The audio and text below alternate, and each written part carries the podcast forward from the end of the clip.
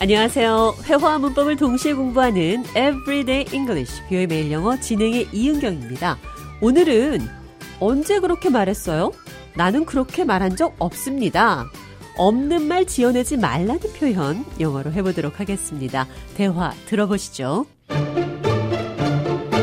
John, I renovated the office like you suggested. It cost me $5,000. I hope you like this.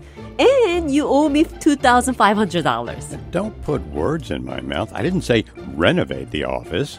It would have been nicer if you told me before. I thought you mentioned that the office could use a fresh look. I might have mentioned that some changes could be nice, but I didn't mean a complete remodeling. I'm sorry. I should have clarified your suggestions beforehand. You don't need to apologize. I know you meant well, and I'll certainly pay my fair share. By the way, even though it wasn't exactly what I had in mind, I must admit the changes you made do look good.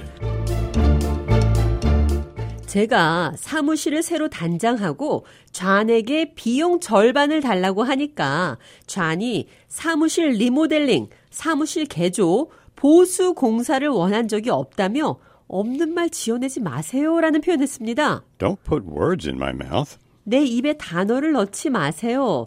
그러니까 내가 하지 않은 말을 했다고 말하지 말라는 뜻입니다.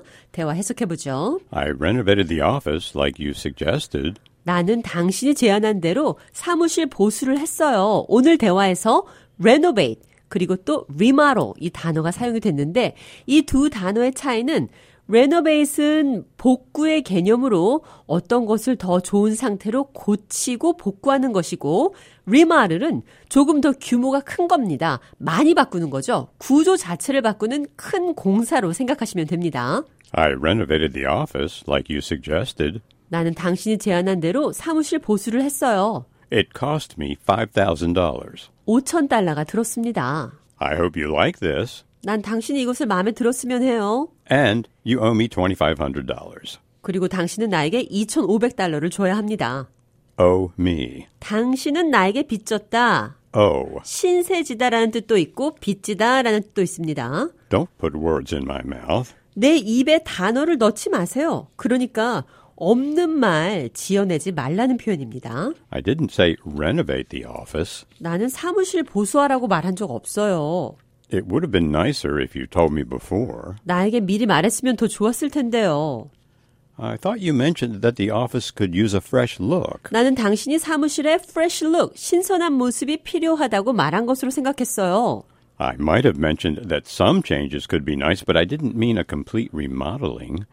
I might have mentioned that some changes could be nice, 내가 약간의 변화가 있으면 좋겠다고 말할 수는 있었겠지만, but I didn't mean a complete remodeling. 그러나 완전 리모델링, 완전 다 바꾸라는 뜻은 아니었습니다. I should have clarified your suggestions beforehand. 내가 당신의 제안을 Beforehand. 사전에 clarified. 명확하게 했었어야 했네요. I'm sorry. 미안합니다.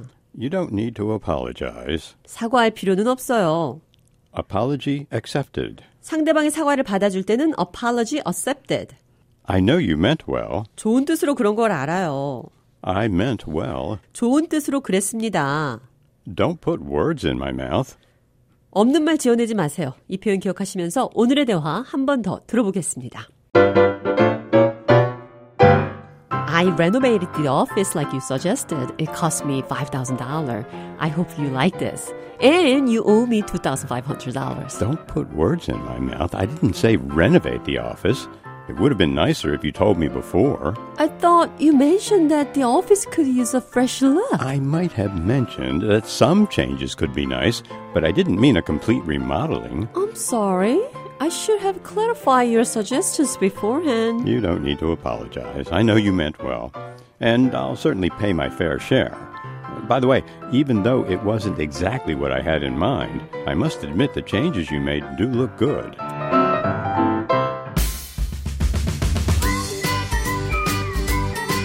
Everyday English, 뷰의 매일 영어. 오늘은 Don't put words in my mouth. 내 입에 단어를 넣지 말라는 표현이 내가 하지 않은 말을 했다고 말하지 말라는 뜻이라는 것 배웠습니다.